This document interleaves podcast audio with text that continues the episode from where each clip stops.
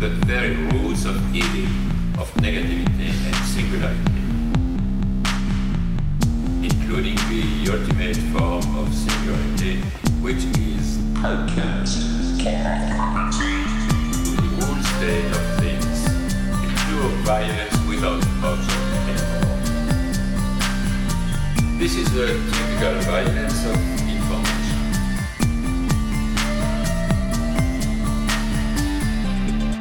violent because what happens there is a murder of the real, the vanishing point of reality. Let's not have a misunderstanding here.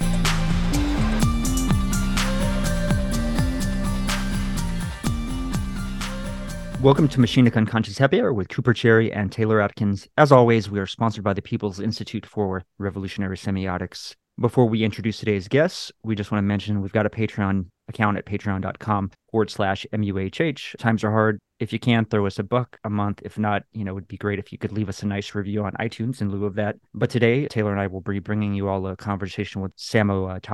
Samo holds a PhD in philosophy and is currently interim professor of philosophy at the University of Fine Arts Hamburg, as well as researcher at the Interdisciplinary Laboratory Matters of Activity at the Humboldt University Berlin. His research areas comprise contemporary European philosophy, structuralism, post structuralism, psychoanalysis, epistemology, and political philosophy. Some of his most recent works are The Capitalist Unconscious, published in 2015, and The Labor of Enjoyment 2018, which will be the focus of our discussion today. Before we get started, just a real quick shout out to uh, Sigmund Freud.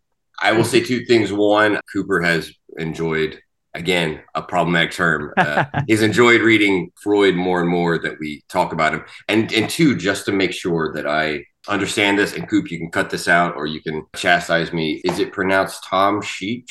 Is that how you pronounce it? Or That's exactly how you pronounce Tom it. Sheech. okay, we want to get that right. Uh, I know that you know we're. Um, this is why it's important to have the diacritics, Coop, in the in the documents. Thank you for having me here today. It's really, really great pleasure. you know, as we were mentioning in the, you know, in the kind of warm up notes, you know, Taylor mentioned we just looked at Freud's three essays, but before that, the week before that, we actually wrapped up our journey through Anti Oedipus, chapter four. Those two weeks back to back before talking to you were like perfectly, um, we're perfectly ready for this conversation. I think libidinal economics is definitely fresh in our minds, so we're very excited to dive into your work today. I guess it's serendipity too, because since I had to reschedule when we had to reschedule everything, you know, you were you were supposed to come on before those two, and it kind of worked out. I think Yeah. better that we got to Right. go through those and then have you on. So I do want to apologize first of all for for making reschedule, and thank you for being generous with your time. And we're we're so happy to have you on today. No worries. I mean, it's, uh, it, it's also as as you said um retrospectively, it's uh, it's better that we rescheduled. It's the destiny of the uh, of the drive. so Now we need to call our God logos, as Freud would put it. I do want to give you the chance, Sarah, to just maybe tell us a little bit about your any memories or thoughts or stories you have about how you maybe fell into this investigative theoretical aspect, uh, whether it be into psychoanalysis or philosophy in general, the humanities. Do you have anything to share concerning like your origin story so we can better understand what made you the the writer and thinker you are today? The origin story. So you want me to invent a myth? Yes, yes, yes, please. exactly. That's right. Fill in the gaps. it's a heavy it's a heavy task. No but um, i started studying philosophy in the late 90s in ljubljana. So basically i grew up i grew up in a very provincial very you know deindustrialized poor region in slovenia in the north bordering austria.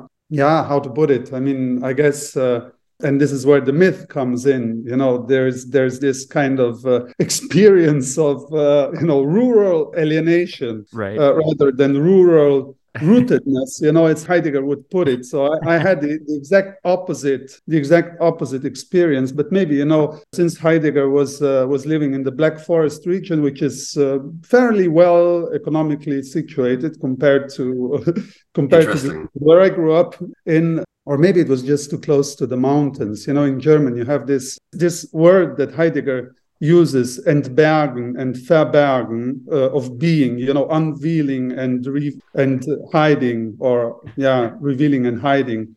Right. This, this ontological the dark game of, of being. It contains berg.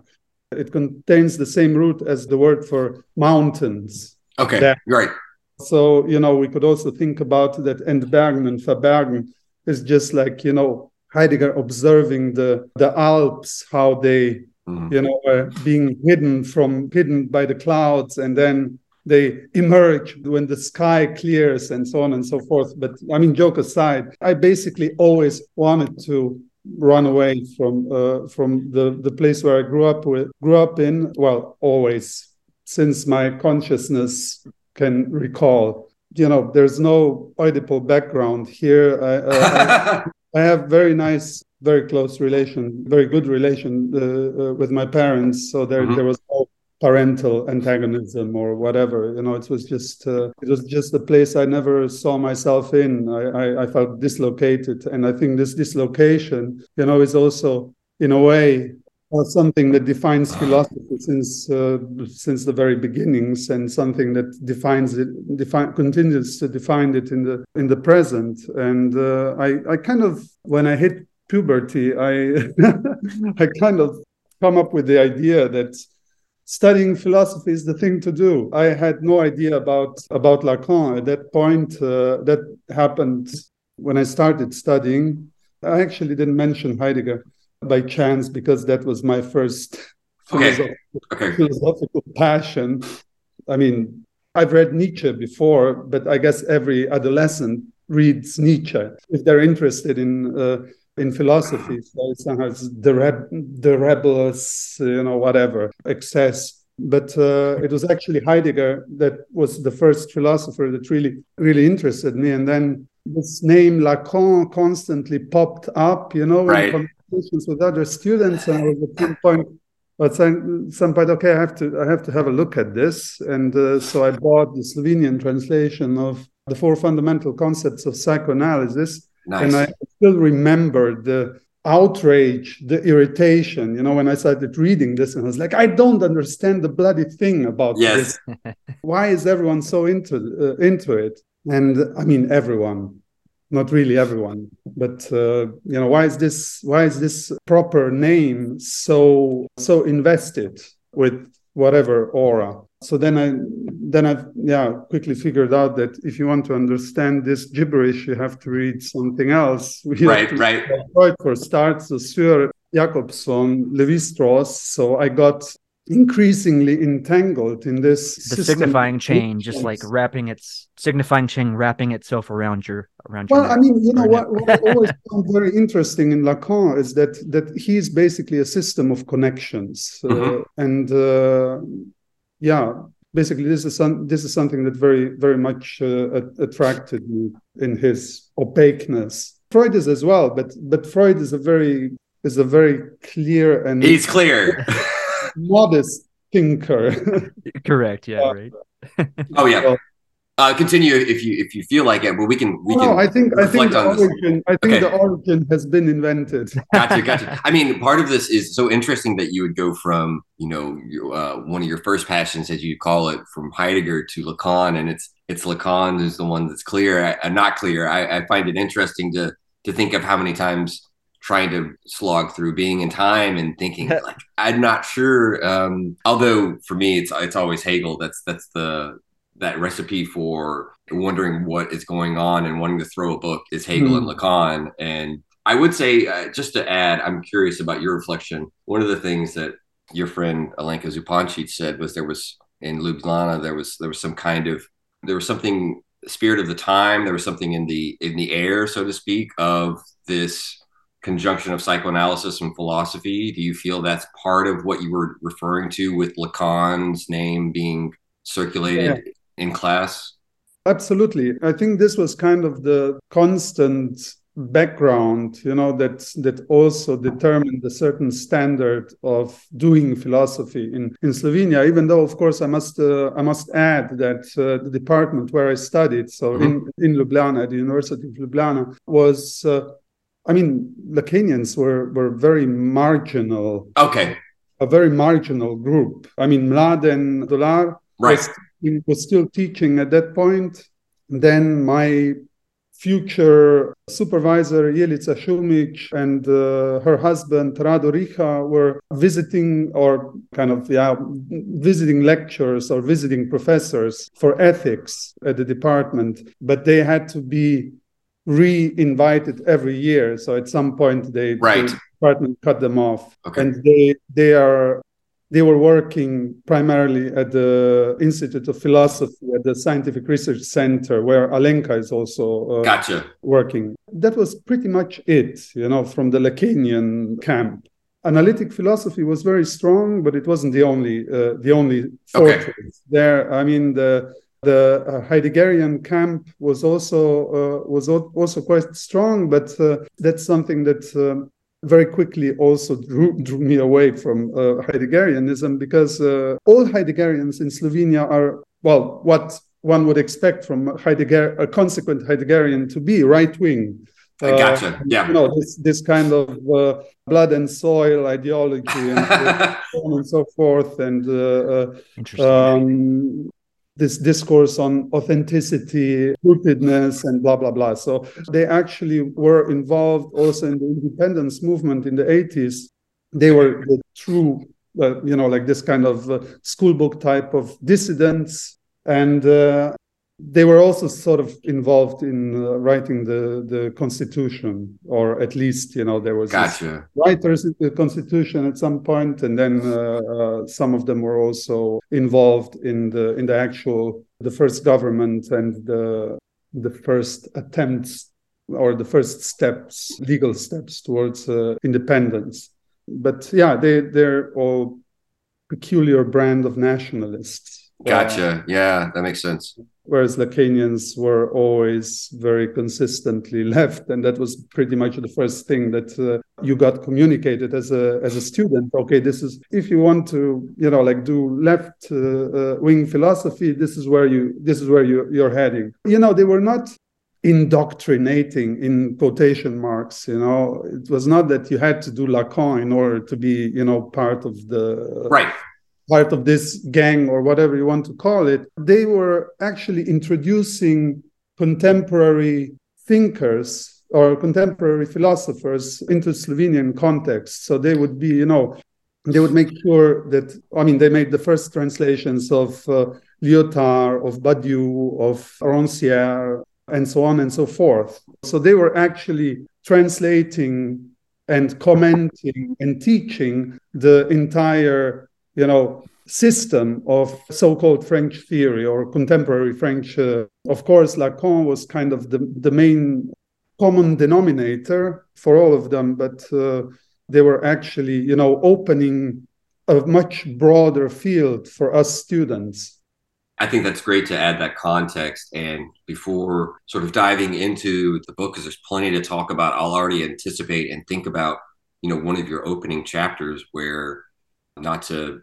paraphrase everything, but you bring in a kind of interesting view, look at Aristotle, which will keep with us through the book. And just to, uh, in my head, the way I paraphrase it is Aristotle's has a kind of you know for him this this height of of philosophy culminates in a kind of logic where there is a stability in language and it's anchored in say god maybe what heidegger might call ontotheology and it's interesting now thinking about it you don't really discuss heidegger. Do you think that that first love do you think heidegger skirts the line between aristotle and and someone like Lacan, who might be more of a sophist in Aristotle's language, where there is this instability in whether it be language, the symbolic, the bodily uh, borders Hmm. of the drive. Is Heidegger still more of an Aristotelian in this sense, in in participating in this uh, ideal of, say, you know, being and and speaking, or is there some is there kind of a slippage too that that would lead you to you know to someone like Freud, Lacan, who is going to destabilize this this homeostasis that you describe. I think Heidegger definitely is a discontinuity. I mean, Okay. I I can only re- refer to to Barbara Cassin's uh, Mhm. work on this whole issue of the language of being, which was very formative for me as well. And um, Heidegger is an Aristotelian in quotation marks in the sense right. that he still has this uh, central idea of a privileged language of being. Right. Uh, language in which being itself comes to speak, you know. Right. This is also why I mean, I kind of like, you know, this uh, uh, very banal sounding, but still interesting, interesting remark. You know, the the language speaks. You know, mm-hmm the word words or whatever. I mean, one can do right.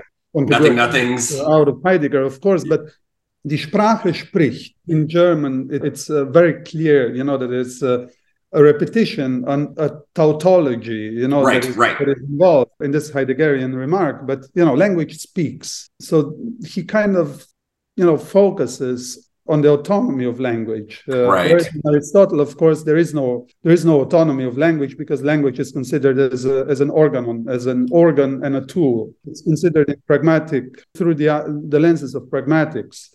Of course, and here Barbara Cassin comes in. I, I very much like her critique of Aristotelianism as uh, this kind of uh, forceful normalization, disciplining of language, disciplining of speaking, that there is something like, you know, a, a decision at the beginning of Aristotle's philosophy, a decision that we do not find at the beginning of Plato's philosophy. Because Plato, Plato is way more ambiguous when it comes to, to the figure of the sophist, and when it comes to also you know, his philosophy of language is still kind of uh, pre-epistemological uh, yeah. because it contains a lot of myth. If we take his uh, dialogue Cratylus, where he has this speculation about uh, the origin of words and the origin of sounds or you know linguistic sounds and right. And letters of the Greek alphabet and uh, he has this idea that they are basically imitating natural qualities. Mm-hmm. So there is there is this kind of uh, mythical continuum between the qualities of matter or physics and linguistics. Uh, gotcha. uh, the signifier, you know, is basically an imitation of natural sounds. It's a crazy idea, and Lacan says in Encore that this is a completely hopeless theory. You know, it has something something excessive, you know, because yeah, he's he's basically also speaking about the language of being or the language of physics, uh, mm-hmm. the language of nature, the language of phys- physicality, or the language of matter. It has something very disorienting, alienating, even, you know, uh, specifically for Aristotelianism and for the right. Aristotelian normativism. It has something extremely alienating at it. Um, whereas, yeah, for Aristotle, logics is supposed to order thinking. It's a, yes. it's a grammar of thought, and it's also in a way a grammar of being. You know. Right. And here again, Barbara Cassin with his uh, with her thesis, you know, that at the beginning there there has to be a decision comes in uh, uh, that basically th- this decision is a gesture of of the master, a gesture of the master ontologist, as Lacan would, would also put it, you know. That's Aristotle. I guess Heidegger Heidegger is, you know, making the opposite, the opposite uh, decision. He decides for poetic language as the privileged language of being, mm-hmm. or which being unveils uh, itself. But at the same time, I mean, yeah, there's uh, there there's still, still this centrality of the sense of being, the sen- senseful rather than senseless character of being. I mean, I always thought that Lacan's critique of uh, of philosophy and of ontology in particular, mm-hmm. ground discipline uh, of classical philosophy, this critique that uh, being is an effect of discourse, which you know kind of resonates with this entire theory of linguistic performativity and so on and so forth, is not to be taken, you know, in this naive, superficial sense uh, that yes, language kind of with its uh, activity creates this effect that is the effect of being or the effect of existence or the effect of presence, but that uh, that what philosophy overlooks is not that language is that being is the effect of language. This is something that Heidegger said, you know, in a way, but that being is the enjoyment that is specific for philosophy. So that the philosophical name for enjoyment that is generated through discourse, in and through discourse, is being. And that ultimately, that ultimately we can understand a specific form of philosophy that is Aristotelianism, but also, you know, Heideggerianism as a way of mystifying the true materiality of linguistic product or discursive production, and also mystifying that philosophy, in a way, always ends up being involved or producing some sort of exploitative, dominating relation with regard to what is. It's never about, you know, describing what is, but as Aristotle says, it's not it's not to on but toti and einai, what has to be.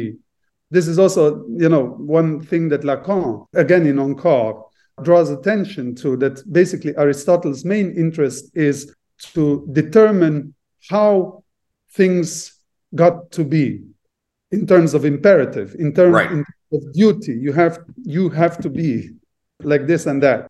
This is where this entire yeah equation uh, of philosophy with the master's discourse uh, uh, then, then follows and I mean, this is also one huge complicated complicated topic because, uh, of course, the master's discourse is a discourse of domination, but Mhm. I think we shouldn't be seduced by this term master too much, you know, because I think Lacan is aiming also at a very basic feature of language when he uses this term, which concerns, you know, just establishing some sort of connectivity and Yeah. consistency and bond or network of signifiers to put it Right. a bit abstract so that, that that there is something that holds together but of course i mean as it's always the case with lacan he also kind of tries to draw our attention to the fact that producing such consistent linguistic consistency or symbolic consistencies always remains open to the risk of establishing a regime of domination of mastery in the very literal sense sense of the word. There's so many places we could we could go there, but I really like that you brought up the master's uh, discourse there and, and related it to philosophy because I do think that there is this perhaps this oscillation between philosophy being either sort of reinvigorating the master's discourse or sometimes falling into with like analytic philosophy into the uni- the university discourse and Right. perhaps falling behind you know knowledge as the objective regime that can then under the scene hide power but i you know instead of necessarily going through that because i think it's, it's this is a good way to open up into your book i wanted to merely say one thing that was almost a you know an afterthought or an aside but it's that's always some of the most interesting parts of a book and of a, a chain of, of thinking and then we can look at some of the notes that that Coop has and keep us going. One of the things, because we were talking about Aristotle, was you offhand mentioned that to a certain extent, Stalin was an extreme Aristotelian. And this was something that really made me, I'll say I enjoyed it, right? Just to, again, on what we're talking about. But one of the, what was interesting was how you were describing the difference between Plato and Aristotle and how there's something alienating for an Aristotelian. And this might come as, I think, counterintuitive to someone who hasn't read your book. But the, I think that that's the kernel of truth there is precisely in this idea that Stalin was an extreme Aristotelian insofar as Stalinism participated in this fantasy, if you will, of de-alienating or of the imperative of de or disalienating individuals and the society in which the Soviet bloc existed. And I just Uh. wanted to maybe, I don't really have a question there, but do you want to say a word about because some of the most powerful passages in the middle of your book is concerning this question of what happens to alienation in whether it be you know actually existing communism say in the in the future or in the totalitarian regime that I was just describing, and how that's part of this. Um, I can call it a fantasy. I, I can't think of a maybe ideology, but uh, just anything that you feel like responding to there. If if that gave you something to maybe, maybe just what you what you think you you meant by the extreme Aristotelianism of of Stalin. I mean, that's that's more linked to you know his uh, his intervention in this in the linguistic debates in in Soviet Union in the in the late 40s. Gotcha. think, or around 50, 1950, so shortly before his death. And, you know, the problem of Marrism, the idea of uh, language being a superstructure that would then imply if language is a superstructure, this means that a communist revolution has to invent a new language. And of course, it didn't.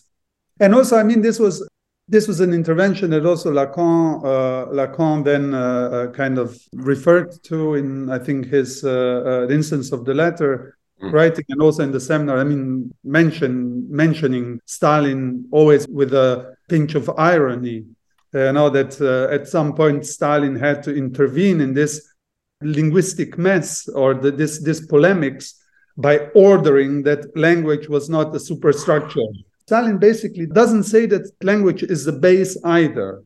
So he has a very peculiar, uh, I mean, peculiar, interesting, interestingly careful position, even though the texts that he wrote for Pravda, which addressed him with the, you know, this party newspaper, addressed him with these questions about Marrism and what he thinks about linguistic matters and so on and so forth and ultimately i mean there is a, there's this assumption you know probably well grounded that it was actually bakhtin that wrote the text and the stalin just gave the, stalin just gave the yes and no answers. You know I, I can imagine this you know how how you know you have to find the you have to find the bureaucrat who will basically invent or you know like provide the scientific grounding for stalin's niet und da you know is language a superstructure? Yet is language a base? Yet you know it's uh, and, and now deal with it.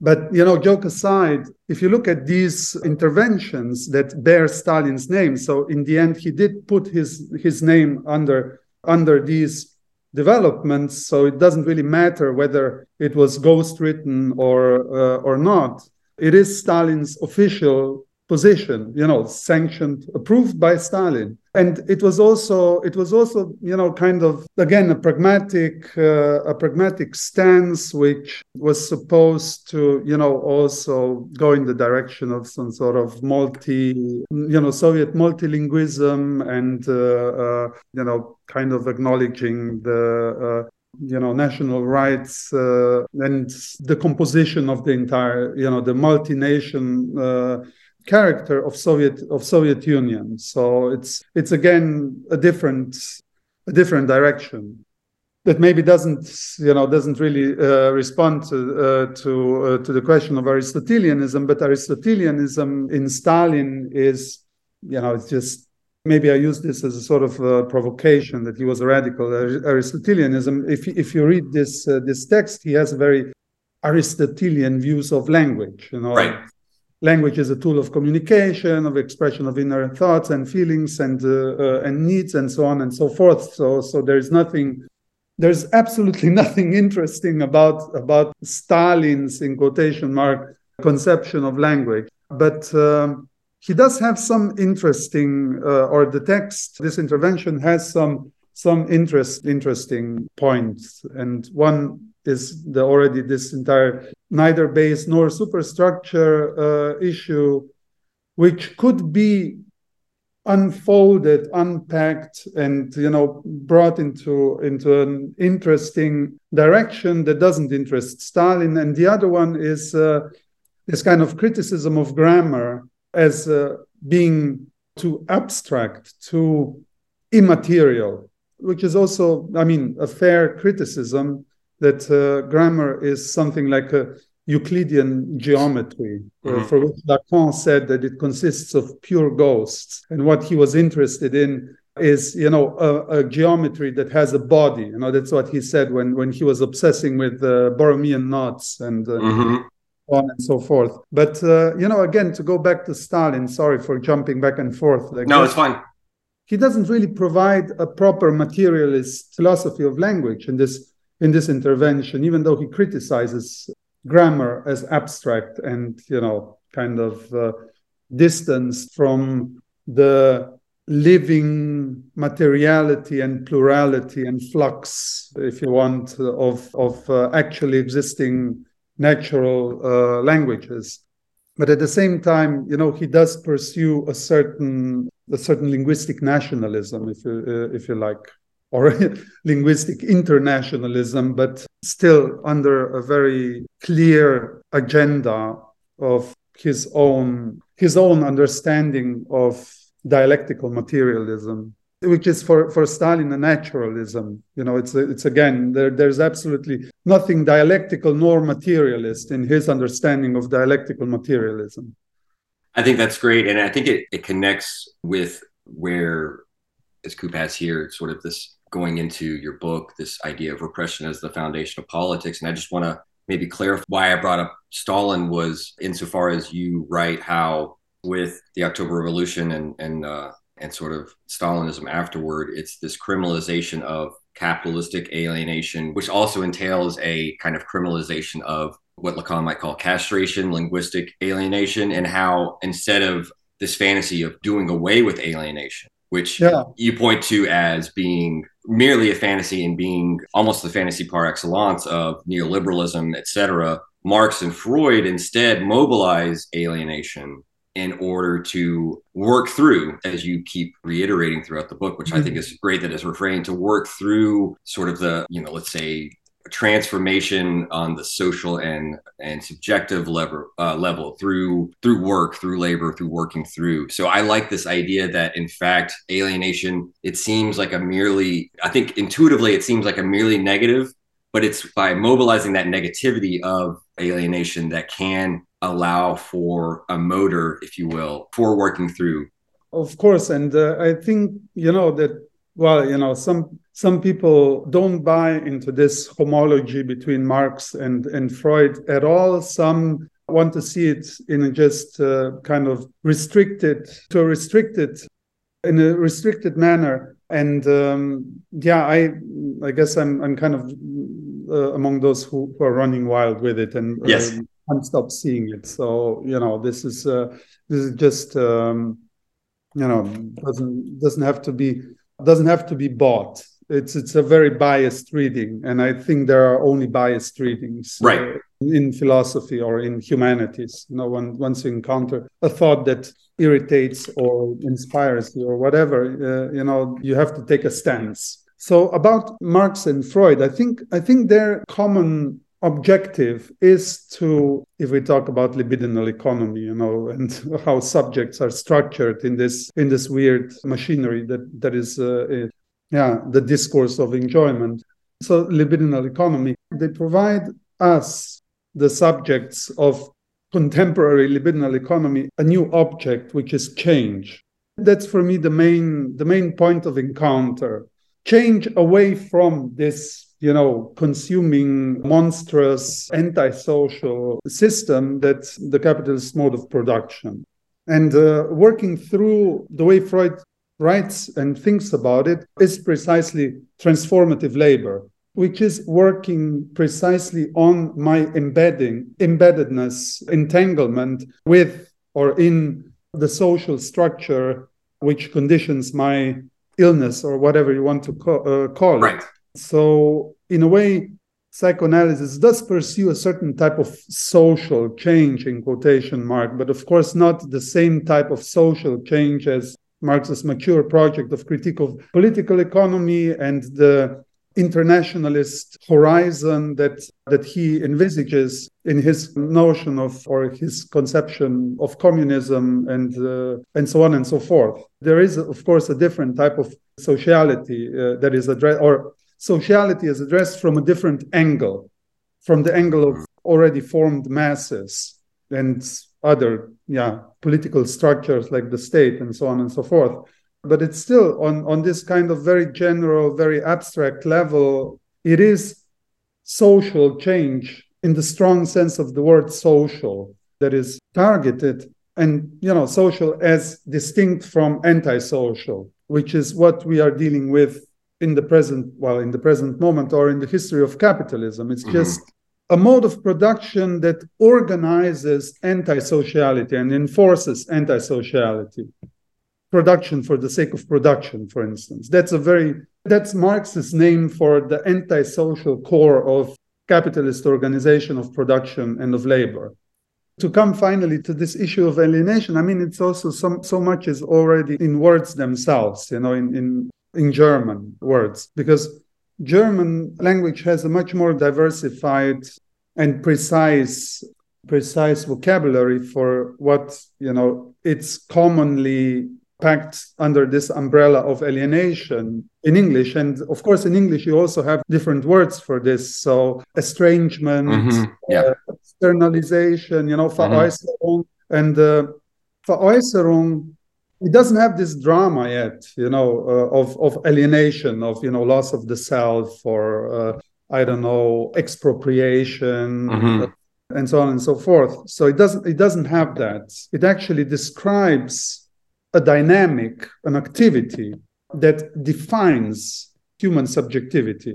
Mhm. That's why that's why I like you know going back to Hegel and his uh, you know reflections on work and language uh, or uh, the activity of speech in phenomenology of spirit, where he basically says these are the two main processes in which not only something inner gets externalized, like for instance, I have an idea and then I am finding the right words to express it, or I have an idea and then I find the right means to produce a product. Um, it's actually in this pro- in this activity, in this productive activity, the difference between the inner and the outer gets established. Right. It Veräußerung means, I mean, of course, we can read it superficially by saying something inner gets uh, gets externalized and then stands opposite to me as you know alienated.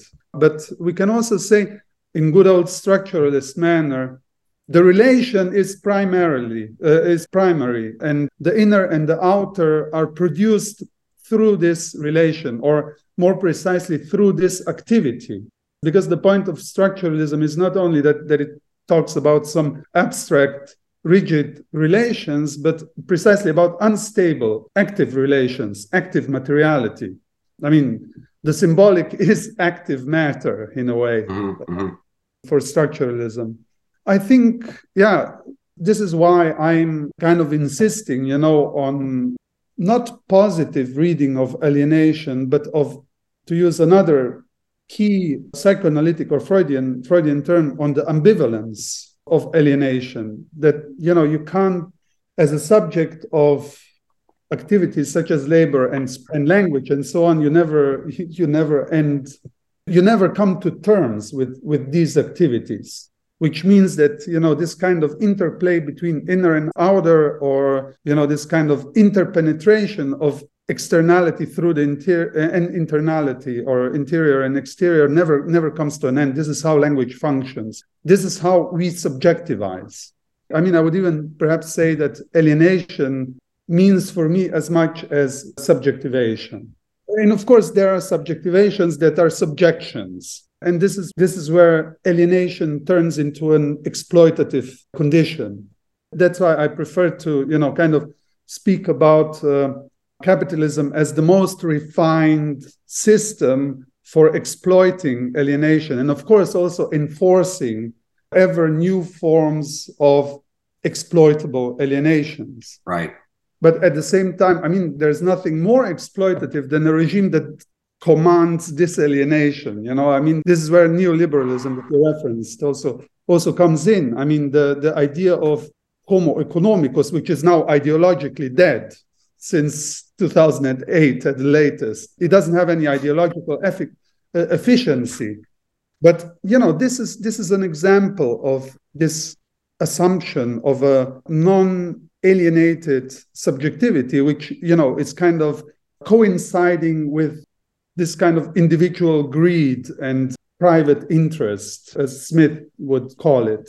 There's no split. There's no yeah no division no negativity it's just you know we are we are greedy individuals involved in mutual seduction that's something that i kind of like in adam smith's uh, scenario you know the famous you know the brewer and the butcher why do we address them not to convince them to take our interests into account but look at their benefits so Right. we are playing pushing the button of their own greed Yes. to establish a social a social bond or a relation yeah. of exchange, which is pretty, pretty much the same uh, in this case. I mean, we could see that this, how this functions in, in practice. I mean, one cannot ever fully actualize uh, fully actualize Homo economicus, and the point of this theory of human subjectivity was not to actualize it, but to you know enforce it socially as a non-actualizable, non-realizable ideal,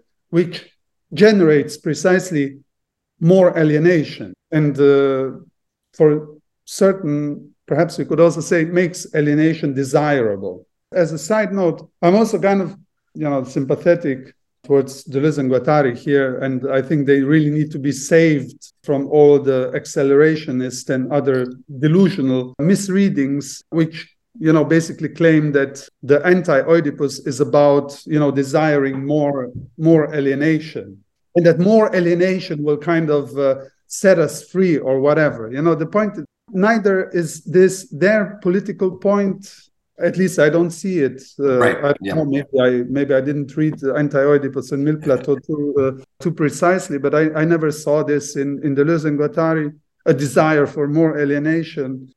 Nor I think one one should uh, or one could legitimately make such a reproach to Lacanian theory or to Lacan himself right. or to Freud for that matter. Right. Alienation is, is the solution, the, right. the way out of, uh, of capitalism. No, it's not. It, it's not. It's I mean, it's a way out of out of. I mean, it doesn't lead anywhere except to redefining relations of uh, relations of exploitation. Mm-hmm. Maybe just one one last sentence regard with regard to communist politics, I mean, of course, it's about going against the capitalist forms of alienation, but one could also say that communism as a regime of, as the name says, a system of commons, a system mm-hmm. of, uh, of the communal, of sociality, is also about a specific type of alienation, which for me would be precisely solidarity. I think we cannot be sol- solidary, like really solidary with an emancipatory struggle or engage in an emancipatory struggle if we do not precisely precisely embrace, to put it some, somewhat pathetically, some sort of shared negativity, mm-hmm. negativity that we share with other political subjectivities and other other identities or other historical identities. And struggles for, for emancipation. There is no, how to put it, only alienation is a sincere form of solidarity, I would say. You know, when, when a struggle really, really takes the, the ground from our feet.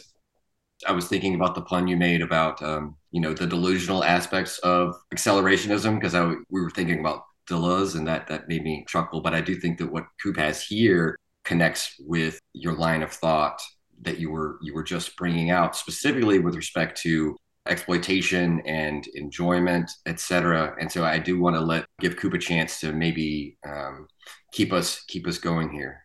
I really like the way that you engage with uh, the concept of the death drive in the book. Part of that, I think, is perhaps this counterplay or like these two sort of opposing forces on the subject. Perhaps you might characterize it. So I'm thinking about you talk about resistance and repression and i'm thinking about how those sort of they kind of keep the subject on the sort of orbital path of the drive does that kind of fit with what you were with kind of your conception or i don't i don't know if you maybe want to talk a little bit about repression and resistance maybe just a quick gloss on on those and and then maybe if my connection to the death drive makes sense i didn't quite get the jump to uh, to the death drive if you can uh, sure uh... well i was just thinking about these twin like maybe I should just back up and have you just kind of gloss a little bit. I think in particular for me, I'm not very clear on what resistance is. That's kind of slipping my mind. Repression, I think I have a little bit better of an understanding, but yeah, maybe we yeah. could start there and then I could, you know, pick up.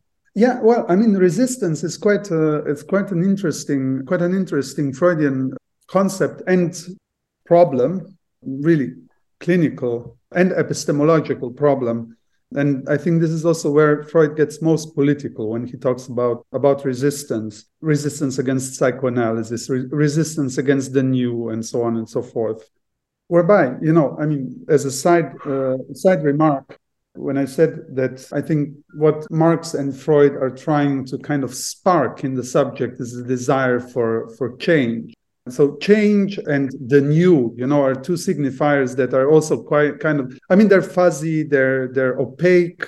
Behind them is a very simple idea of a non-exploitative social social bond or social sociality one could very easily say, "Oh yeah, but you know, capitalism is also about uh, you know change and and the new and blah blah blah all the time." But it's not really. It's not really. You know, the the, the only change that counts in capitalism, and pun intended, is the quantitative increase increase of value and the interplay between the quantifiable and non-quantifiable side of, of surplus value and this entire drive of drive for more as object, the more as the, the object of the capital drive. This is basically what, what Lacan breaks Marx down to, in a way.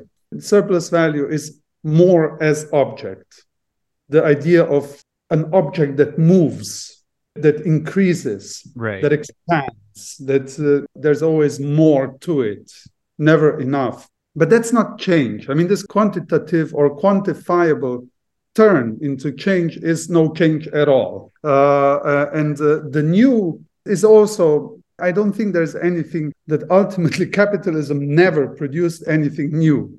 Precisely because it's it's always organizing everything that can be produced as a novelty, a new theory, a new technological innovation, a new idea of sociality, and so on and so forth around this drive for more of the same, more of value, more as object, to repeat myself. So mm-hmm. uh, this is not, this is the, it's more like an abolition of, of novelty and of and of change rather than its affirmation. Just because everything changes around us doesn't mean in the end that uh, the framework itself ever changes the drive of capital remains fixated at its surplus object. And this is where resistance also comes in.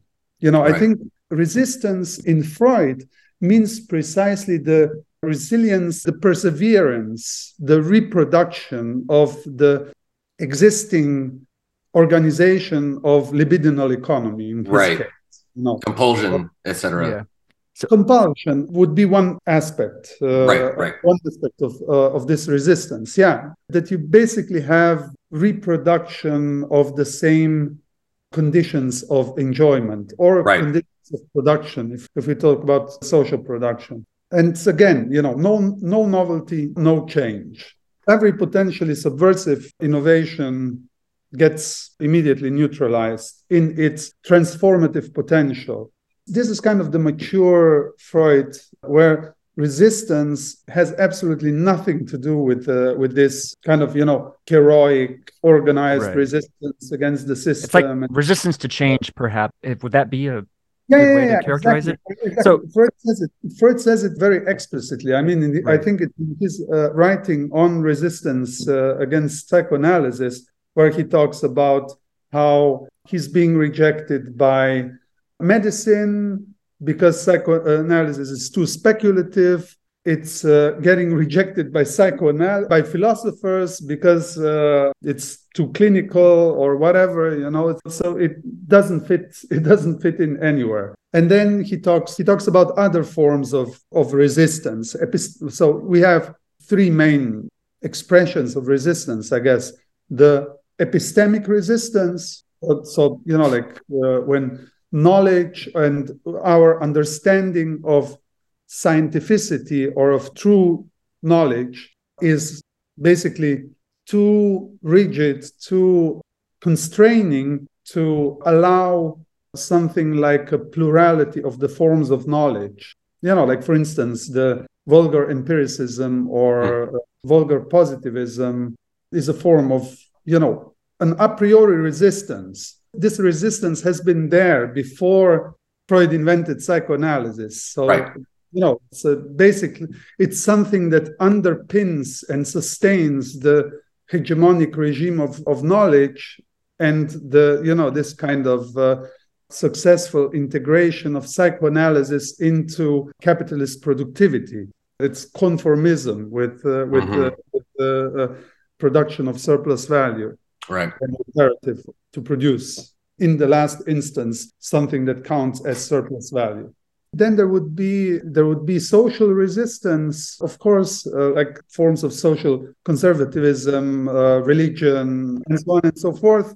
Also certain conservatism in philosophy you know when it comes you know to the understanding of consciousness for instance or the structure of human subjectivity as you know centralized around the conscience instance and, uh, and so forth. So the unconscious has absolutely no no space here. And also not this freudian idea that subjectivity is damaged that Right. subjectivity results from a certain constitutive trauma or damage or accident and suffering. And then of course libidinal. Libidinal yeah. The libidinal aspect or affective if you want but again that's that's mature mature freud. It's interesting though that freud began like in his uh, you know still 1890s work he talked about neuropsychosis of defense. We kind of have this other idea of illness again in quotation marks because psychoanalysis doesn't have a normative idea of health as a way of resisting the well the social economic libidinal structure that organizes my life my existence in a consuming manner that causes suffering that causes uh, unease uh, discontent anxiety and so on and so forth. In a way there's this kind of again ambivalence of the concept itself the interesting and also the irritating part of Freud is that uh, you never get a clear answer, or you Right. never get a univocal uh, univocal answer. This is good. This is bad. It's Mhm. always you know, it's always kind of this fluctuation between two oppositions, and this is, it's the same with with the drive. Freud kind of introduced the drive in a way in his writing, drives and uh, their vicissitudes Mhm. in a way that you know that really successfully leaves undistinguished what later became eros and the death drive you know you can see that the drive is the force that is somehow indifferent towards you know my striving for self-preservation and uh, you know happiness or Mhm. whatever you want to Mhm. call it it goes against all the established uh, ethical or moral philosophical ideals you know and especially this myth that all humans pursue happiness. The happiness of the drive is in strong contradiction with my fuzzy ideas about what will bring happiness into my life. But later he kind of he kind of breaks as you know it's a familiar story. So he breaks uh, breaks the drive into two opposing forces. And that's that's the result of failing to work with this kind of ambivalence of emotional life as one one would put it or as some would put it. The fact that the drive actually is a force you know pursuing a, a, satisfaction but a satisfaction that can have destructive consequences for me as a, as the one who has to carry it schlep it along the line so yeah, to finally come to the death drive, the death drive is the ultimate expression. This is also something that Freud says in in uh, uh, analysis terminable and interminable when he you know goes through all the forms of resistance against psychoanalysis. The ultimate resistance to psychoanalysis is the death drive. And uh, why? Because it's um, well, I mean, I guess uh, Freud would say it's because it wants to you know kind of establish this uh, re-establish this state of this ultimate state of homeostasis which is death. At the same time if drive is a constant force the deadly and i think one should take the expression tod death in todestrieb death drive seriously. It's not simply some excess of life or whatever. It is death. It's death as a consequence of uh, the drives striving for a satisfaction that takes no account of my well-being the deadly autonomy of the drive. This is where also i guess this idea that, that the death drive is the ultimate expression of, of resistance comes in. We could you know link this link this with lacan's claim that every drive is virtually a death drive. I think it pretty much addresses the same issue that every drive is uh, in a way an expression of resistance against change but at the same time it can also be bent. That's the, the point of analysis and the impossible task of uh, uh, of analysis to bend the unbendable or the un, the unbendable. One of the interesting paradoxes of the drive is that. Uh, of course, they are constantly fixated, and when they are fixated, you know, they ex- this is why they exercise resistance to loosening the ties with the libidinally invested uh, invested objects. But uh, at the same time, Freud also says that drives can change objects. Like um, there is no overdetermination what will fixate the drive. So, yeah.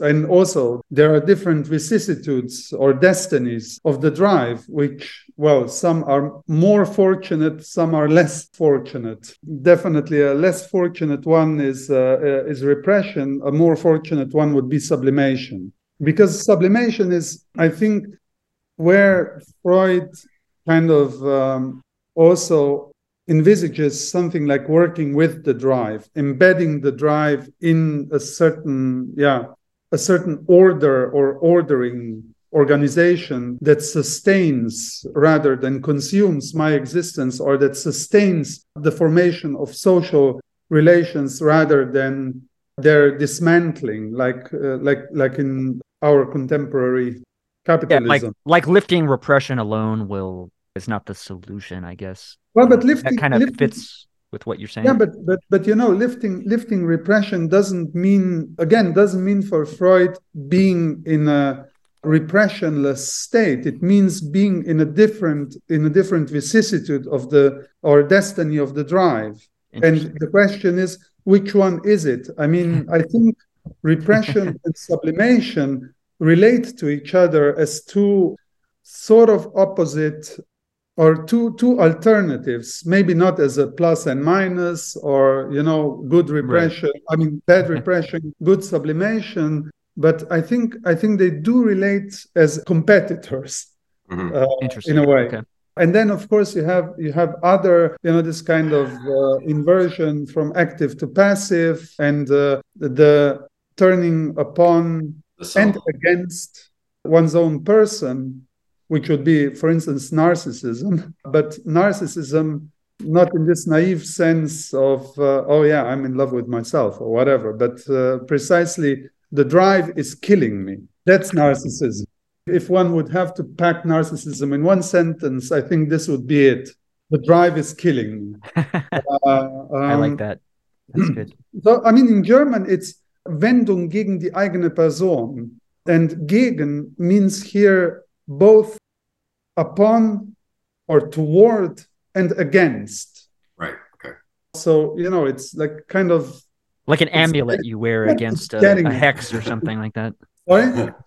yeah, it's like uh, strangling or right.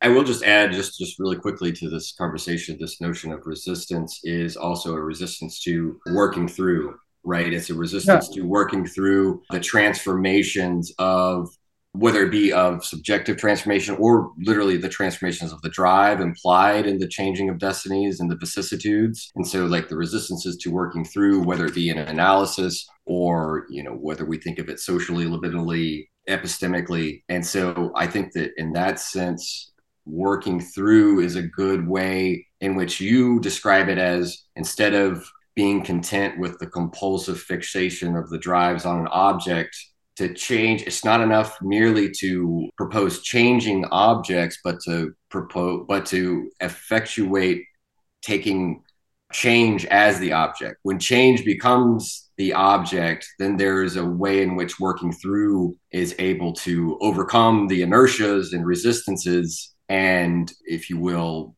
allow for transformation to to sort of become the object. I thought that was an interesting way that that was one of your refrains, not just of working through, but change as object.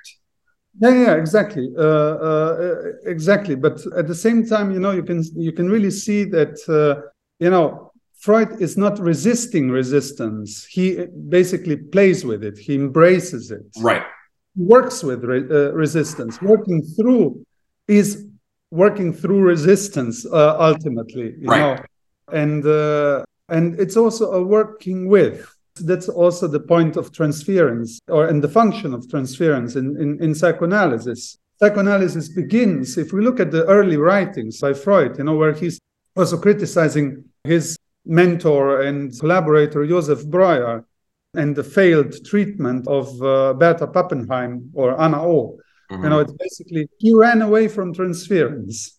When she produced the symptom of phantomic uh, pregnancy, he basically got, you know, I mean, it was too much. It was uh, one could say, one could say, you know, that uh, he felt harassed. You know? He couldn't deal with countertransference, if you will. yeah right. well but, but you know i mean it, it was an escape it Yeah, was an right. escape out of analysis well out of analysis that was not yet uh, psychoanalysis uh, but uh, escape out of treatment. Rebecca Comay has a, has a well really well pointed essay on this you know uh, resistance and repetition relation in freud. And uh, the function well the constructive function of resistance in in analysis. Ultimately you do not have analysis against without resistance against analysis. And also the well the the, the big gamble of psychoanalysis has always been will it will it survive resistance against it cultural the analysance resistance the resistance of science the Yes. resistance of religion the res- the resistance of cultural morality and so on Mhm. and so forth and also the resistance that comes with its success you know uh, Right. when everyone thinks that uh, they have their freud in the small finger and yeah then forget about the the problems that freud is constantly struggling with I like this notion that resistance is something to be worked with and worked through. And it's, it's similar to how I was kind of bringing up earlier when I was paraphrasing your idea that for Marx and Freud, alienation too, our shared negativity, so to speak, is something not just to be overcome or abolished once and for all, but it's something that is sort of you know constitutive of our subjectivity and so it's something to be to be worked with and worked through not necessarily just phantasmatically uh, dissipated with any one um, end of history, if you will, where we're all sort of liberated after the advent of communism or something, as though there was some eschatological moment, but that there is this continual tarrying with that shared negativity. i think again solidarity is is the name for affirming this shared or affirming negativity as shared and not as other people's problem.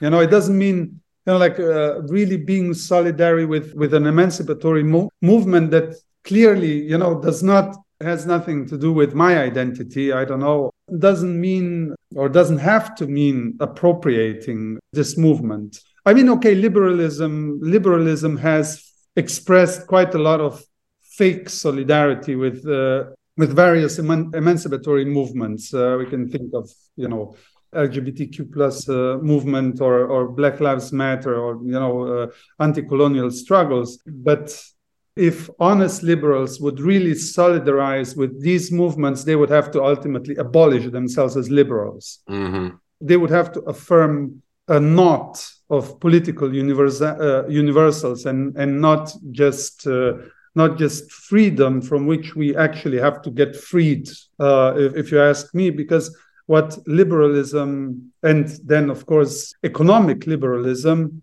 so political and economic liberalism pursue as a, as a social ideal is actually a very antisocial idea of freedom freedom from constraints. And then everyone is everyone wonders why phenomena like trump pop up eventually. It's the most consequent liberal just like you know holding the mirror what the, the liberal drive is in the end.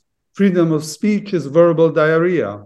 Freedom of the market is, you know, social devastation. the good social egoism of Homo economicus is a raging subject of entitlement, and so on and so forth. What I was starting with with my half baked idea was that somehow maybe like resistance was at the level of the subject and repression was at the level of the symbolic or the social. And they were these sort of forces that were holding the subject on its path around the object or something like that. But I don't know if that quite works. Nevertheless, though, it does, I think, maybe point to a little bit further your discussion of like the drive as a sort of hinge point between the individual and the social, the animal and the divine per se. Mm-hmm. I don't know. I thought that was an interesting way to describe the drive as kind of this. I don't know. It's almost like this liminal thing. Mm-hmm. I don't know mm-hmm. if you mm-hmm. want to maybe discuss or want to draw that out a little bit further about how the drive sort of, I guess, is.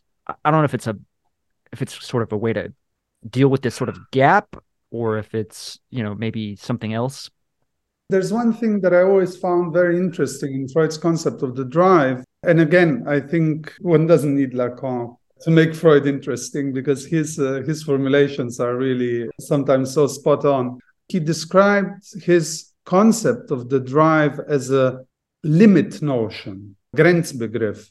I think we can play with this formulation and say that it's a limit notion because it is a notion of a limit, or rather, a notion of not limit, border, border. It's actually Grenze is border. Limit would be Schranke. Sorry for a little bit of German uh, German jargonism. It's important because a border creates a difference between two territories, and at the same time, it functions as a line of connection. So it's both a phenomenon of continuity and a phenomenon of cut. And um, what, according to Freud, the drive connects and differentiates is the psychic and the somatic, body and, and mind. A border can also be something, you know, that doesn't have to have an outside. This is where Lacanian topology comes in. You know, it can be it can be a loop it can be a loop in matter or a loop in the body itself that sort of that sort of creates something like a phantom double of the material body, which is not separated from this material body, which is not some sort of uh, immaterial mental substance or yeah. whatever. Uh, a body but, without organs is what I imagine. not not yeah. to distract us too much. Sorry.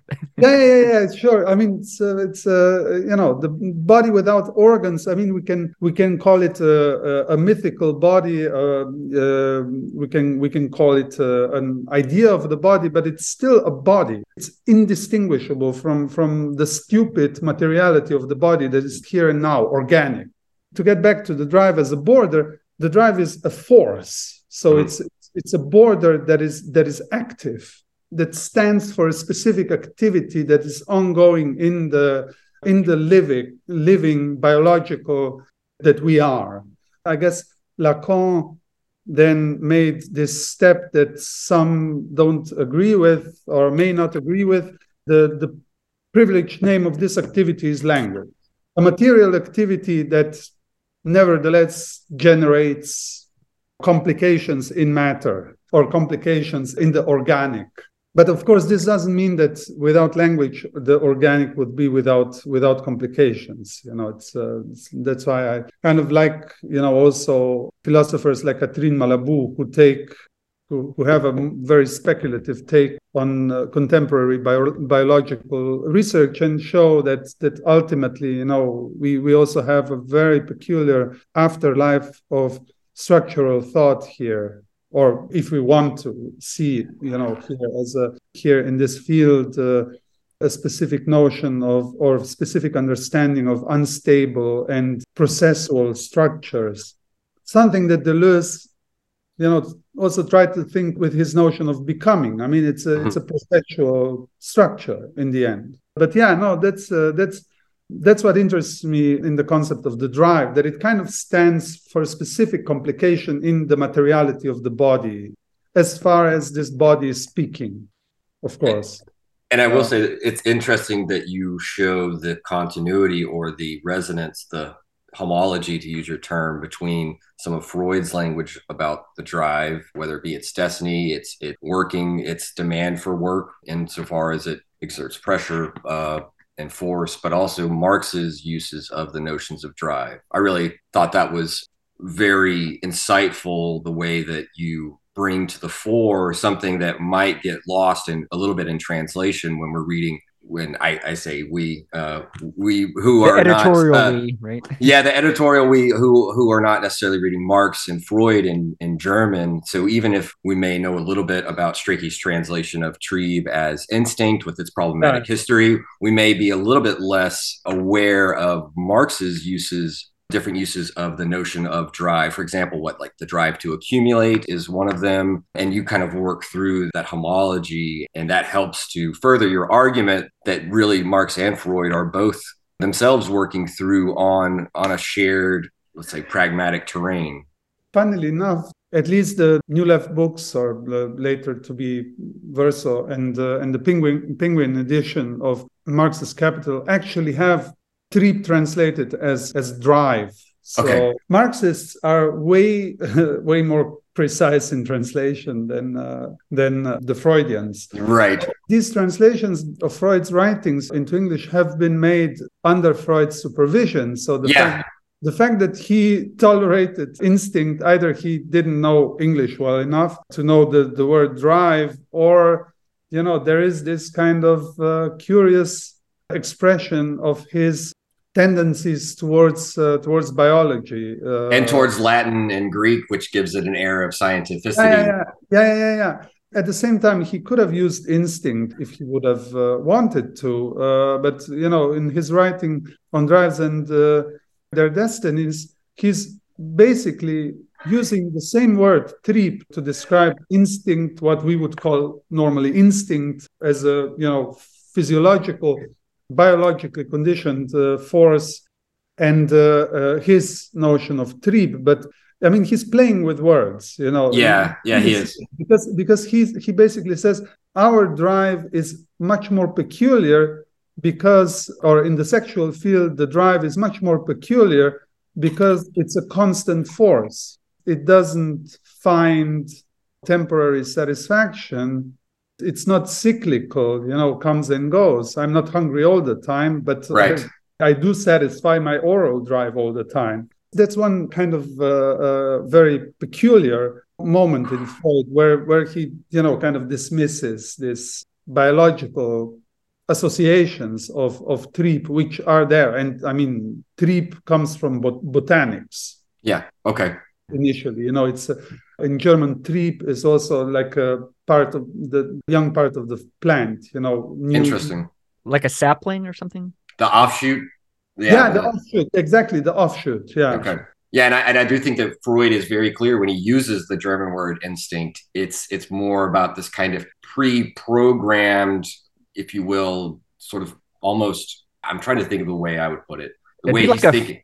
Firmware, maybe on a Yeah, it's it's kind of like a pre-programming, whereas the drive is not pre-programmed. It's constitutively deviated from any sort of programming, if you will. Yeah, And yeah, exactly. that's due to our helplessness, right? That's due to we're born prematurely, both biologically and linguistically, symbolically. It's those two helplessnesses that right.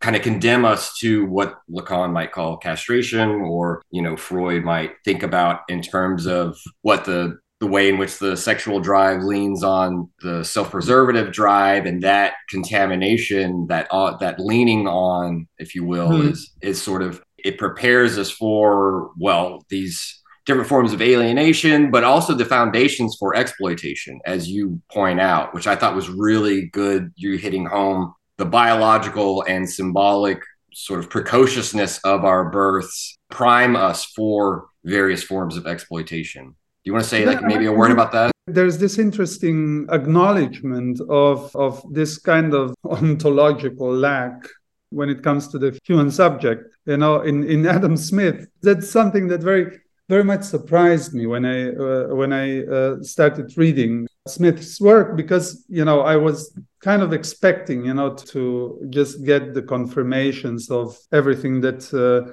neoliberals have made out of Smith. You know, these like kind of uh, small tokens that uh, that that become a kind of uh, common knowledge, but actually it's not common knowledge; it's just common error. And um, It's not this greedy. Greed is not primary, or egoism is not primary. What is primary is precisely this born infants, born right. helpless, born in a state of immaturity and mm-hmm. Absolute dependency. And then, you know, one could also say this is some sort of, you know, constitutive alienation of the human subject. It doesn't cease throughout the life. We are a relation. Yeah, we are the exact opposite of what vulgar egotistic worldview is claiming. You know, and I think this is this is also the ultimate signification of Aristotle's definition of human being as, as a political animal is this animal is ultimately a relational animal or just a relation, no substance. I think maybe the last thing I'd like to hit upon is a little bit this idea of sublimation as a satisfaction without repression. And then I, you know, I, I grabbed the footnote from the text. I don't know if we might read through that or I don't know if you have any comments on this. I think it'd be also interesting, maybe, I don't know if we have time to talk a little bit about just sublimation broadly and maybe different conceptions between Freud, Lacan, etc. Because I think My, that'll play into it if I can add, Coop, you know, you and I have talked about it a little bit, and right. And maybe Samuel has an opinion on this, or if not, we can talk more about the, the quote you've you've grabbed here, and specifically this notion of sublimation and satisfaction without repression. But you know, with Deleuze and Guattari, their main pushback against this notion of sublimation is we find in Freud variously sort of this idea that the libido has to be desexualized in order to invest the social, and I'm wondering if that formulation in Freud doesn't undergo a change in Lacan, where there's a kind of a different conceptualization yeah. of sublimation that isn't necessarily about what happens to the libido and its in its investment in you know I mean Freud's typical ideas are desublimation is how civilization art things that aren't directly invested in the satisfactions of need but have these higher quote unquote goals have to be desexualized in a certain way, whereas Deleuze and Guattari are like, no, sexuality is everywhere. The libido but, isn't desexualized in, in investing. No, but that's not Freud's point at all. I mean, okay.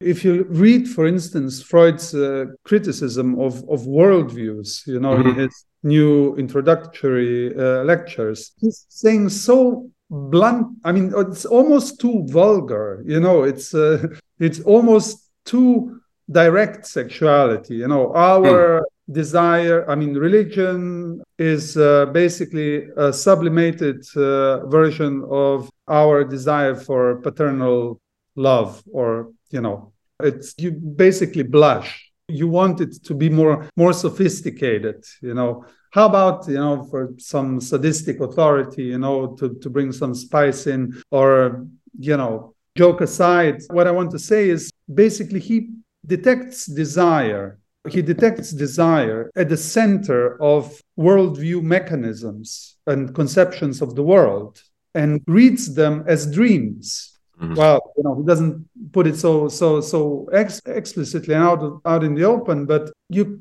if you have read the interpretation of dreams and the uh, function of desire in his conception of dream as fulfillment, as a satisfaction, hallucinatory satisfaction of, uh, of an actually existing desire, then you basically see this, this all over his uh, critique of worldview mechanisms.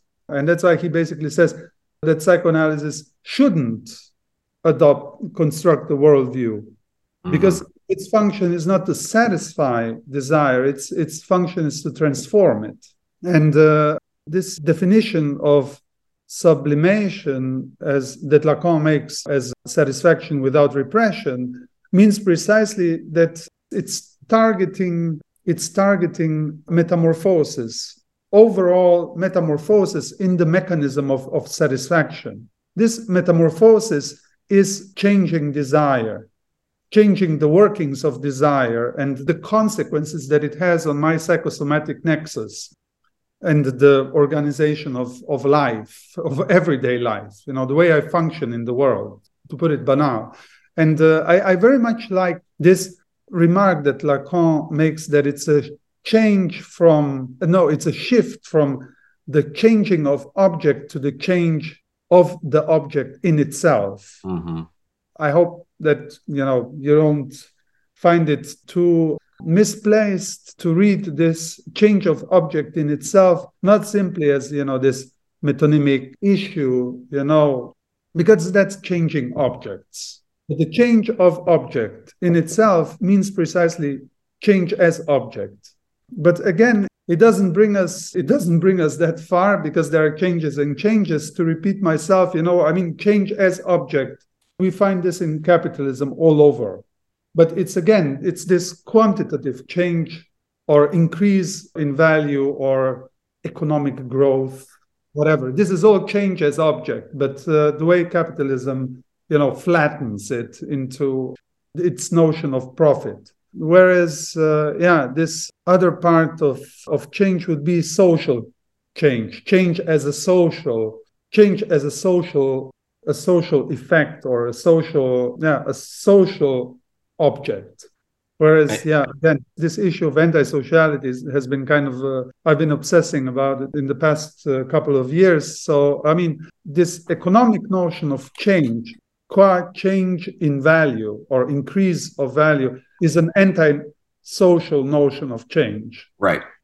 And we can have then again you know sorry for repeating myself all these everyday changes and uh, bigger or smaller revolutions in our whatever technology knowledge and so on and so forth which are ultimately no changes at all because they do not change anything about the system. Yeah. on the level on the level of the framework would it be a distinction between like imaginary and real here, or am I like change the? the... Well, I mean, well, I mean, imaginary. We can go back again to uh, to the to Freud's critique of worldviews. I mean, the worldviews in the end are providing some sort of imaginary fixation or um, right. imaginary stabilization and predictability of of reality.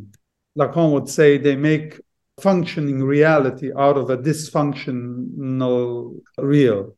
They fill in the gaps and the negativity. Yeah, they fill in the gaps. Like like like you talk about with myths. Myths right. are are these ways of filling in these these gaps. They're both too much yeah. and too little even I think continuity editing in film, like you don't really notice the cuts, right? Cuts, because you're yeah, yeah, you're habituated and you've learned to read. You've learned to the cuts are not legible to you because you're sort of habituated in it. But anyways, yeah, yeah, yeah, yeah. Exactly. I think it's a similar way to like it smooths over things, so it, it appears as this nice, beautiful sphere. But if you really investigate it, it's kind of this motley beast. Yeah, yeah. And so making change as yeah to make change into the libidinally invested object is also to i mean again to to, to turn to d&g i like how guattari is always thinking about these transitory formations or these mm-hmm. transitory uh, subject groups that don't necessarily try to erect themselves as in a totalitarian way as though to immortalize themselves because there's something about what you're describing when capitalism brings about change and merely quantitative change it's also erecting itself as the immobile motor capital as the as the immortality of of the system. And it's so in that sense change has not reached as you said the level of the framework of the systemic level wherein capital itself would be threatened with change or with transitoriness with you know these injections of, of death drive as they put it you know where it's it's i think this is part of what maybe the kernel of truth and acceleration is accelerationism if it has one is about is is sort of speak pushing capital or capitalism to the point where it it takes on the speed of light inertia whatever to affect its own change. But then again that might be sometimes you know with your critique of accelerationism earlier in the book or elsewhere you can just imagine that there might be something else to work through or this different way of working through than merely about acceleration and uh, i think that but, you know, but yeah. you know i think I, I, think this is it works for me as a metaphorical language okay uh, but that's that's also why why, why i'm highly skeptical uh, mm-hmm. highly mm-hmm. skeptical uh, towards accelerationism which i mean in the end i think i think we kind of overblew it as a real issue i think I mean, I only take it uh, seriously when uh, I mean seriously, like something that I seriously need, need to engage with when when my students, because it's very popular in the in art schools. Or okay, I, okay, maybe it's no longer the case. I haven't I haven't any acceleration. It's in a while now, but uh, it definitely was popular for a while in cultural studies and, and art context. That's why I, I need to engage with it critically. But uh, again, I think I think it's a it's a kind of a very graspable, maybe even likable metaphor. But um, I think it overlooks two things. One is capitalism has always been also kind of self-regulatory, but not in the manner you know vulgar economists are talking right. Oh yeah the market will take care of everything right. blah blah blah yeah no but but you know to, there have always been emergency breaks you know to make sure that exploitation remains tolerable that it's not too obvious or that it's not too painful that it's not causing too much outrage the function of social democracy and of liberalism that's mm-hmm. why these, these two are the, the political options that i that i dislike the most because they're traitors. Mm. Because they participate precisely precisely in this self-regulatory, self-regulatory, right. this corrective, self-corrective feature. Like we are still not correcting anything, just to to make sure that I'm not uh, advocating liberal and neoliberal superstitions about some self-corrective markets and so on but uh, again to kind of keep exploitation somewhere where it's still profitable but not too obviously obviously harming. And we're talking about the white west here because for everyone else there is no correction. We can just kill them. This has been the stance of of capitalism uh, all along. That's one thing that, that that i think talks against accelerationism. The other one is that this is a system of organized anti-sociality. And uh, in the end this means that Systemic resistance can manifest also so in a way in which it takes all of us hostage and is pushing us into a global c- catastrophe, like an environmental breakdown. An environmental breakdown here means uh, means the catastrophic change of the extra cultural conditions of possibility of culture, the environmental conditions which favor something like civilization. So the other aspect is a bit in contradiction with the first one, the, the self, you know, like keeping exploitation at a handbrake. The other one is overt amok, mm-hmm. uh, you know, the system that, that that runs amok. And I think this is this is the other the other side of capitalism, which we are seeing emerge in recent years more and more so I'm a skeptic when it comes to green capitalism. right. You know, it's kind of, well, this could be one self corrective, in quotation mark, aspect. But uh, I think this kind of sinister and even dystopian vision of capitalism is also proved to be found in, in Marx's Capital volumes. Right. Already, if we take the idea of capital as drive seriously and mm-hmm. uh, read it together with Freud, we basically get this potential catastrophic, global catastrophic scenario.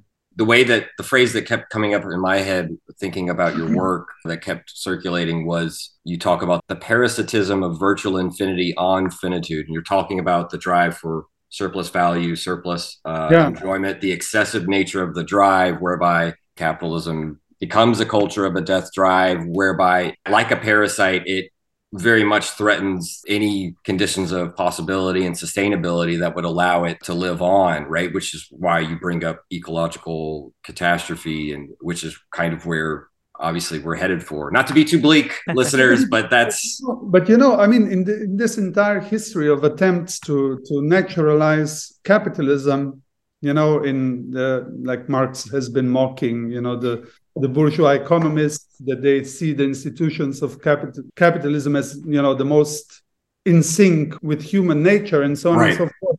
The most dangerous one is precisely contemporary environmental crisis, because uh, you know it's not that capitalism is something natural of course it's not but if it brings about the breakdown the dismantling of again extra cultural environmental conditions of culture it fully actualizes itself as an environmental catastrophe. It basically yeah. becomes indistinguishable from an environmental catastrophe that it of course generated itself as its ultimate surplus product.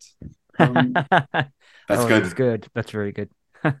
Wow I will say, uh, Coop, you can. I definitely don't want to cut you off. Last words, but if we if we do want to, uh, if you want to have a thought, and then maybe Samo can uh, can sort of tell us what he's working on, thinking, working through at, at the moment and for the future. But I want to I want to give you a chance, Coop. Please, Samo, go ahead and let us know what you're uh, what you're working on future wise, and I don't want to open up another can of worms because I know okay. you're looking to go right now i'm more focusing on teaching. Yeah giving uh, on the one hand like classes that are that are re yeah kind of engaging with the ongoing actuality of psychoanalysis for well not only political theory also for for aesthetic uh, discussions in the present. And um, otherwise i mean like I said, I'm, I'm, a little bit obsessed with this topic of anti-sociality or a capitalist anti-sociality, capitalism as a as an anti-social system. So perhaps uh, perhaps I um, I'll kind of try to organize my thoughts in another booklet, but um, I'm not sure about about that yet. I did produce some articles in the past two years that go into this direction, but where the, the ship goes, time will Nobody show. Knows, right? or it will, yeah, or it will, or it will sink somewhere on the way. I think that's it's great. I, I know that we we merely scratched the surface, but I did like that we were able to delve into resistance, working through the drive, and you know maybe we left off on a, a pessimistic note, but I mean I do think that there are if we kind of think back to one of the, the refrains today, which I feel is in your book, if not in the term you spoke of, but you're speaking of solidarity in terms of, for example, shared negativity is one of the ways you you put it. I think that that's part of the bright side. Uh, we'll leave the, the listeners with just to think about how that. I mean, that shared negativity is is also that that sharing, as you said, the relationality of our of our constitutive helplessness. And so we have to think about how that can be paradoxically empowering, perhaps. Yeah, yeah, exactly. And uh, I mean, we know from Lacan specifically that uh, if we say that we have nothing in common, this can also mean quite a, to have in common quite a lot. Speaking about castration, negativity, and uh, yes. Uh, and so on and so forth. I mean, this is this nothing has an organizing function in uh, in psychoanalysis or in psychoanalytic conception of of subjectivity, and that's I guess uh, what I'm after talking about shared negativity. Mm-hmm. Negativity connects. yes.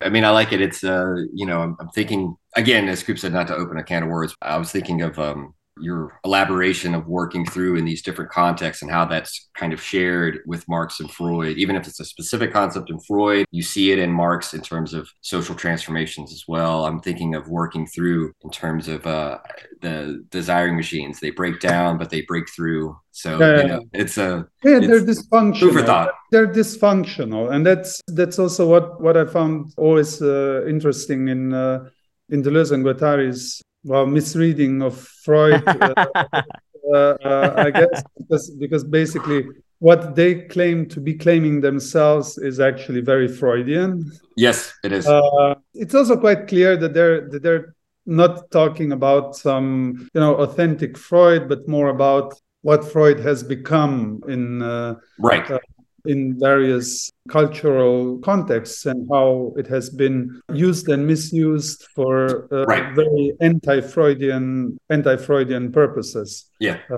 so yeah the machine has has always had for me this meaning of discourse or or structure you know but so when i read anti-oedipus it was really about oh, okay this is kind of structuralism that places much more accent on the instability mm-hmm. rather than you know this kind of permutational machinic you know where also you know we can hear mach- something machinic uh, in terms of automatism, you know, Mhm. or functional automatism, perpetuum mobile or whatever, uh, you know, also in, in, in classical structuralism. But again, I think it's again this sort of uh, vul- vulgarized version or vulgar stereotype of structuralism that never existed.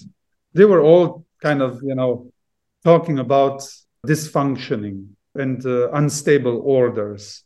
It's funny because I was yeah. think I think your discussion of Death Drive was making me think about desiring production just because the demand for work, the demand to produce desire, I don't know, that's kind of brought it in with sharper relief for me, I guess. Yeah. Strangely enough. The demand What- to for whatever that's worth. Right. So The constant demand for work. and Yeah, but you know, this is again, this is again something that Freud says himself. The drive is a demand. I mean, can be broken down to a demand for work. yes. I mean, this is why I think that they're so all the uh, mental and physical efforts in some pointless satisfaction. I mean, it's, uh, it's really, it really hits the core of uh, uh, what is the success story of capitalism to make everything useless. It gives us a lot of food for thought to, to keep working through. And, uh, you know, and so Samo, we, we really appreciate your time spending with us and, you know, talking about your book, talking about your work, talking about sort of the broader context of Marx and Freud. It's obviously, you know, something that I think is going to, it's very serendipitous, as we said, that it coincides with a lot of the investigations we've been doing. And so furthering our interest too, I already thank you for that, but then giving us your time to sort of keep us on this, this journey of, of transforming our, our ways of thinking and, and being and feeling, et cetera. Right. You know, I don't want to wrap this all in a bow, but I just, I really appreciate you, you coming and speaking with us today. Thank you so much. It was really, sincerely, great pleasure, and Awesome. uh, yeah, it was a great joy to uh, to be here in this context and uh, talk talk to you guys. We'll be in touch. I think, uh, Coop, do you think this episode will be Next week. released next week? So Should be out next week, yeah. So next weekend we'll be in touch. We'll let you know when the episode airs, so you can um, force all of your, uh, your friends and students to, to listen to it. But until then, enjoy the the rest of your weekend. We're going to stay around just for a moment, just to talk shop. But uh, I can't thank you enough for being here today. And Well, likewise. thank you again. Thanks so much, Samo. And that will wrap up this week's edition of the Machinic Unconscious Happy Hour with Cooper Cherry and Taylor Adkins. the very roots of evil, of negativity and singularity, including the ultimate form of singularity, which is to the whole state of things, the pure violence without object. This is the typical violence of information.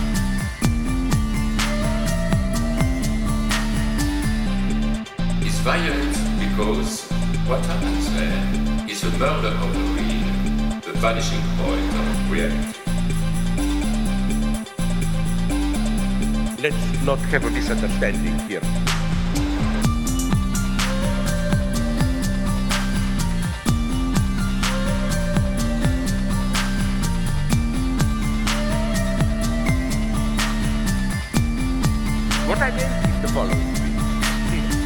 With nothing left but recycled, whitewashed, lobotomized people as in uh, Clockwork Orange.